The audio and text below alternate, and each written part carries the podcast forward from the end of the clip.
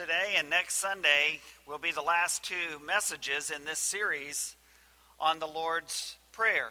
I hope that you have been helped by that and encouraged and challenged. I've had several mention, as we talked about at the very beginning of this series, that they had not heard a series of sermons on the Lord's Prayer before in uh, the, their Church of Christ background. And so I'm, I'm hopeful that this has helped and challenged and encouraged.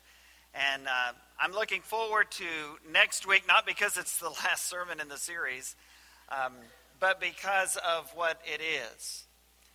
Uh, some of the manuscript evidence and some of the translations in the Lord's Prayer with, For thine is the kingdom and the power and the glory forever and ever.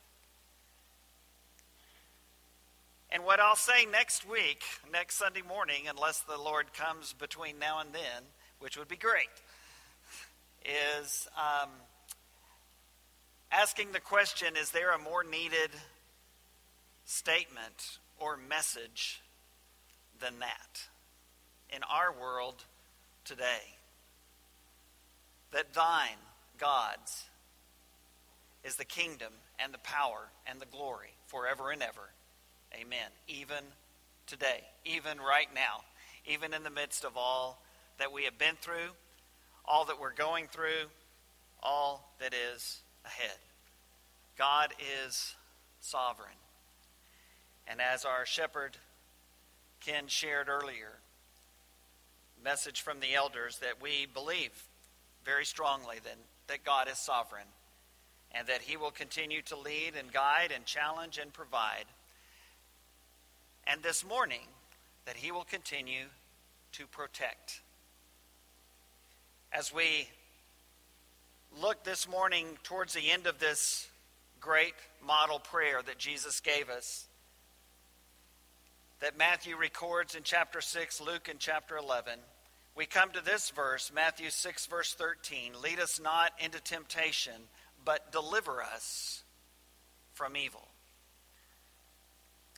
Last week, we were able to look at the first part of that the prayer, the request that God would lead us not into temptation, that God would be our guide.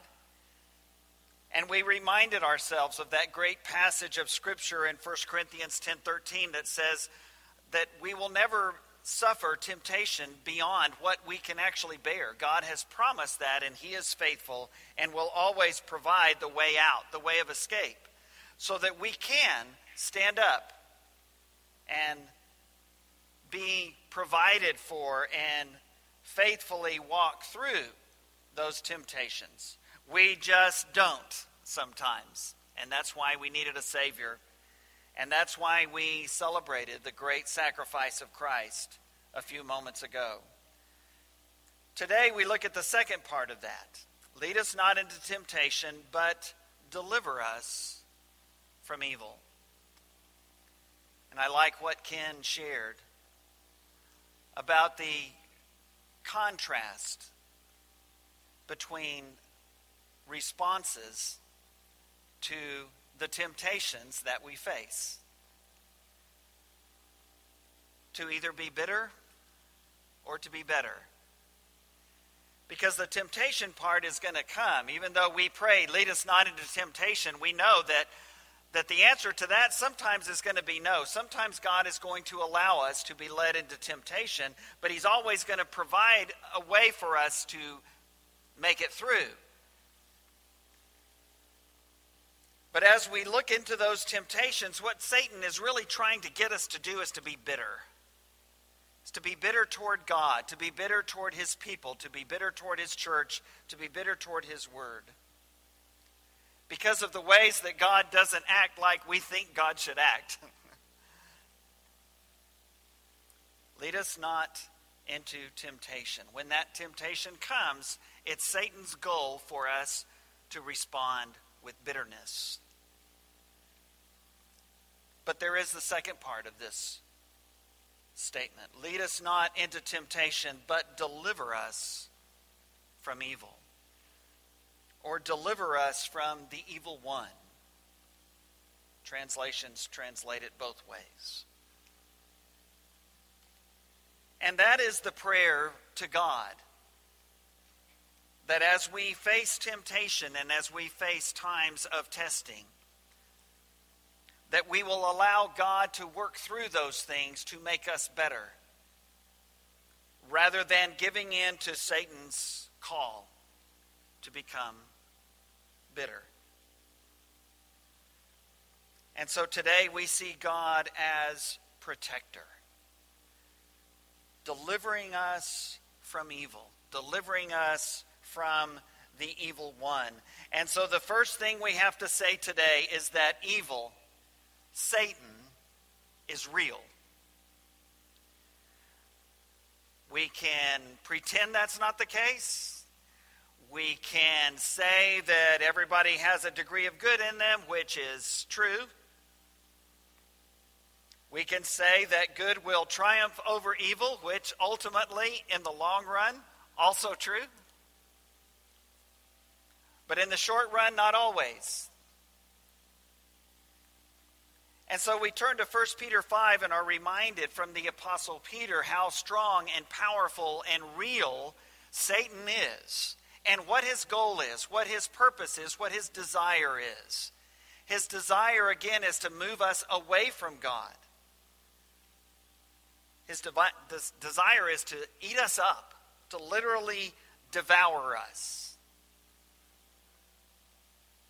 Satan is real, evil is real. And so we pray for God's deliverance. In 1 Peter 5, these words beginning in verse 8 Be alert and of sober mind.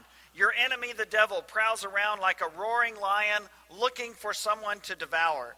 Resist him, standing firm in the faith, because you know that the family of believers throughout the world is undergoing the same kind of sufferings. A very similar statement to 1 Corinthians 10:13. No temptation is overtaken you except that which is common to humanity.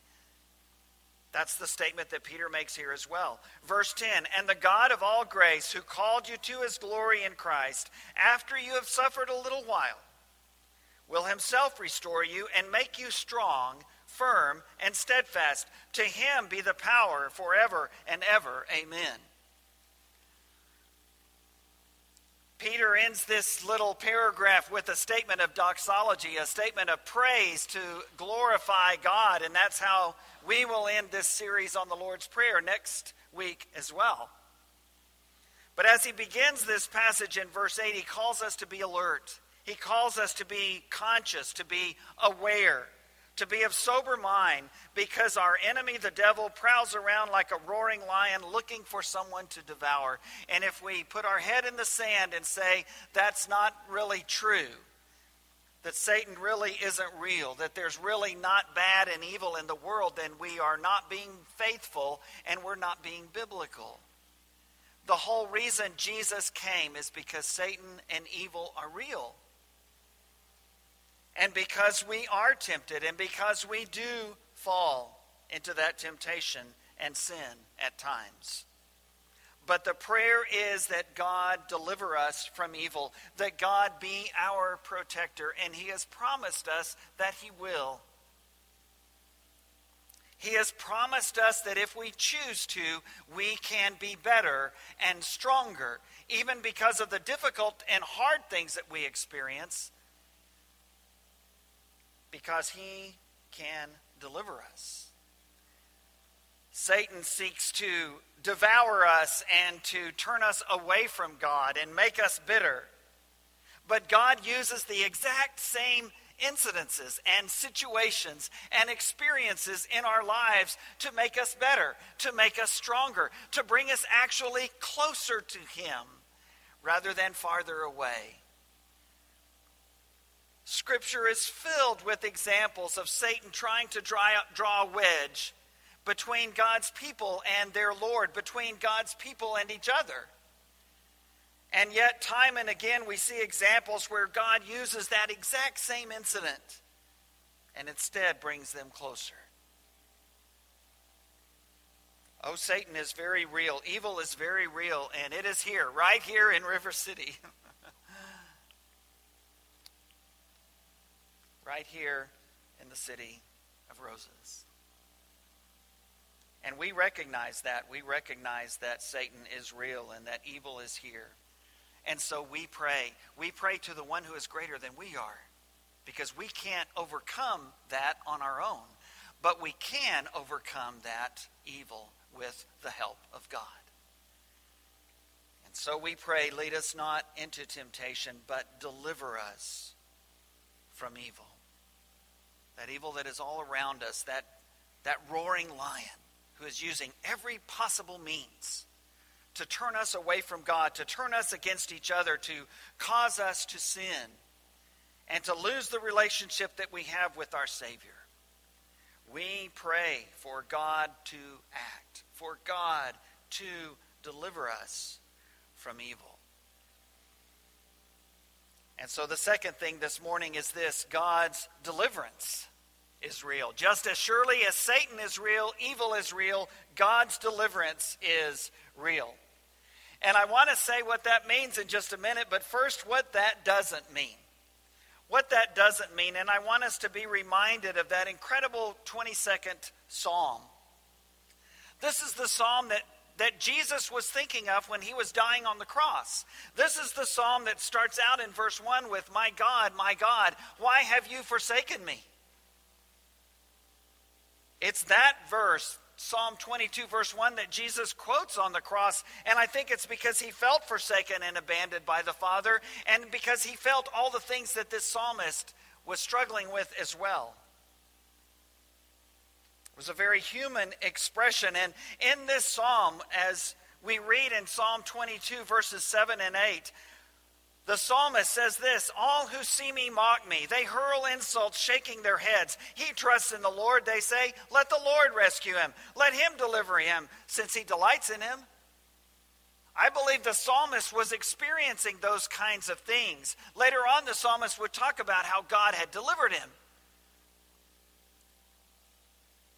But what this deliverance of God does not mean is that it doesn't mean that we will never suffer. It doesn't mean that everything will work out exactly like we want or exactly even like we think it should. But that doesn't mean that God's deliverance isn't real.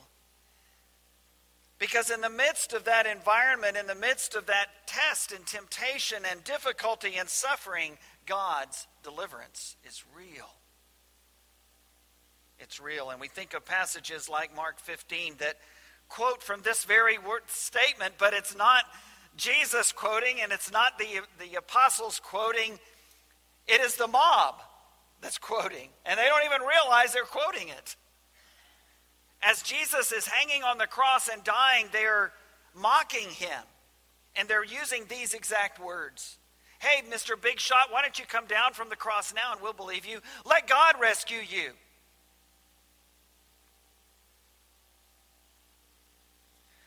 God delivered Jesus that day, but he didn't deliver him from death. He didn't deliver him from suffering. He didn't deliver him from the mocking and the ridicule and the pain. But it doesn't mean that his deliverance wasn't real. His deliverance was real. It just didn't look like what we typically think God's deliverance should look like. And sometimes it doesn't look like that for us, too.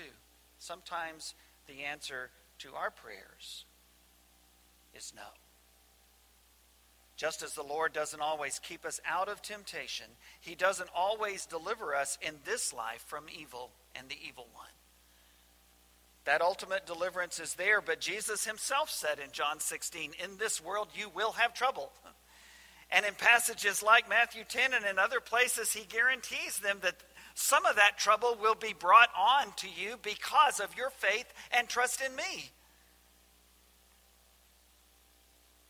At the beginning of John 16, he says, People may cause you to suffer, even take your life, thinking that they are doing service to God. And so, God's deliverance doesn't mean that we don't suffer. God's deliverance doesn't mean that He answers every prayer with a yes. How do you know that, Bill? Mark 14, the Garden of Gethsemane, the Son of God, praying to Abba, Father, let this cup pass from me. But what's the next thing he said? Yet, not my will, but yours be done. And sometimes God delivers us from the suffering and the difficulty and the hurt. And sometimes God delivers us through the suffering and through the pain and through the hurt.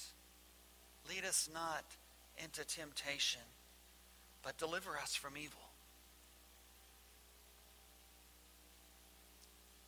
But what that deliverance does mean. What it does mean is this, and we think of that great statement in Matthew 16, Jesus' interaction with his apostles saying, Who do people say that I am? Well, some say John the Baptist resurrected, some say Jeremiah or Ezekiel or one of the other prophets. And then Jesus puts it on them and says, Who do you say that I am? He puts it on us too. Who do you say I am? And Peter, in one of those remarkable moments where he gives in to the Spirit rather than trying to shut the Spirit up, says, You are the Christ, you're the Messiah, the Son of the living God. And Jesus affirms him, and he affirms the statement that Peter said. And he says in verse 18, Upon that rock, upon that rock of me being the Savior, me being the Messiah, the Christ, the anointed one, the Son of God, I will build my church. And the gates of Hades or the gates of hell will not prevail against it. And that's what God's deliverance means. It means that even though Satan is real, even though evil is real, even though he's walking around like a roaring lion trying to devour us, that he will lose, that he will not prevail that the church that Jesus built on the fact that he is the Son of God, that he is the Savior, that church will stand and it will be victorious. Nations will come and go, leaders will come and go, money, health, popularity, all of those things will come and go, but it's the church of the living God that will last forever. The gates of Hades will not overcome it, will not prevail against my church, Jesus says. And so we turn to Second Thessalonians chapter 3. 2 Thessalonians chapter 3, and this great statement that reminds us that God will deliver us. Verses 1 through 5 of 2 Thessalonians 3. As for other matters, brothers and sisters, pray for us, the apostle says, that the message of the Lord may spread rapidly and be honored, just as it was with you, just as he brought that message to the Thessalonians for the first time in Acts 16 and 17 in that second mission journey. Verse 2 And pray that we may be delivered from wicked and evil people, for not everyone has faith. Pray that we may be delivered from them because not everybody has faith. Not everybody acts based on faith and trust in God. But the Lord is faithful, just like Paul said in 1 Corinthians 10 God is faithful. But the Lord is faithful, and he will strengthen you and protect you from the evil one. We have confidence in the Lord that you are doing and will continue to do the things we command. May the Lord direct your hearts into God's love and Christ's perseverance. He will strengthen you and protect you. He will deliver you. Paul says, and pray that he will continue to deliver us as well, that that word will continue to go out. Looking back to 2 Corinthians chapter 1, the apostle continues that thought and shares it with the church at Corinth, not far from Thessalonica, both areas of modern day Greece. 2 Corinthians 1, beginning at verse 8. We do not want you to be uninformed, brothers and sisters, about the troubles we experienced in the province of Asia, that far western part of what we would call the nation of Turkey. He's telling the church at Corinth in the southern part of modern day Greece that, hey, we went through some troubles there as well. We were under great pressure, far beyond our ability to endure, so that we despaired of life itself. God didn't save Paul from that suffering, He didn't save Paul from that testing and that temptation to give up. To just say, you know, it's too much. Verse Verse 9 Indeed, we felt we had received the sentence of death, but this happened that we might not rely on ourselves, but on God, who raises the dead. He has delivered us from such a deadly peril, and He will deliver us again. On Him we have set our hope that He will continue to deliver us as you help us by your prayers. God's deliverance is real, and He brings us that deliverance. In chapter 12, Paul would talk about his own personal sufferings and say, But Christ gave me strength. He didn't take it away. That's not how He chose to deliver me. But what He did was He reminded me that His strength is perfected in my weakness. And He said, I'll go with that. It is well with my soul evil. Satan is real. God's deliverance is real. And so, with the psalmist today, we trust and celebrate God as our protector. In Psalms 18 and in Psalm 34, the psalmist praises God for the deliverance that God brings and calls on us to remember God's presence and to give him all praise and all glory. And other Psalms that you see there as well. And throughout the book of Psalms, we see time and time again of a suffering psalmist who praises God because of his protection, because of his deliverance. And it's so important for us to be reminded of that. For those who are online, we are so thankful that you're joining us today in worship, and we have so many that are here today physically present as well. And as Wayne shared, we need those reminders, we need those memorials, we need that touch in our lives that reminds us that what we see in the news, what we see on social media, what we hear from our neighbors and our family, that, that yeah, that all might be true, but it's not real from an eternal perspective. What is real from an eternal perspective is the deliverance and the sovereignty of God. And so we gather here today and we gather around this table to celebrate that memorial of the event that cannot be taken away from us. The salvation that comes through the death, burial, and resurrection of Jesus Christ. And so, for all of you watching online, if you're part of our West Erwin Church family, we welcome you and we pray for you and we want you to come back. when it's safe, when it's right. And for many of you that's not we're not there yet It may not be for a few to several more weeks.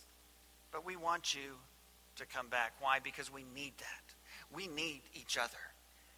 Even if we only see from the top of the nose down, we need that reminder from each other. That's why God told us to come together to encourage one another. Not just to be encouraged, but to be an encouragement to others as well. Anywhere with Jesus, I can safely go. Anywhere with Jesus will be home, sweet home. As we close today, we make this statement from Romans 4 Jesus was delivered to death for our deliverance from sin. We, we sometimes fail to remember that. The reason the Father answered the prayer of the Son in Gethsemane's garden with a no was for our sake, not his. Jesus was delivered to death for our deliverance from sin. Romans 4, he talks about the faith of Father Abraham, and, and he makes this statement in verse 25. He was, Christ was delivered over to death for our sins and was raised to life for our justification. So many times, as Jesus was in his life of ministry, he would tell the disciples, The Son of Man is going to be delivered into the hands of sinful men. And he will be mocked, and he will be accused, and he will be killed. And on the third day, he will rise again.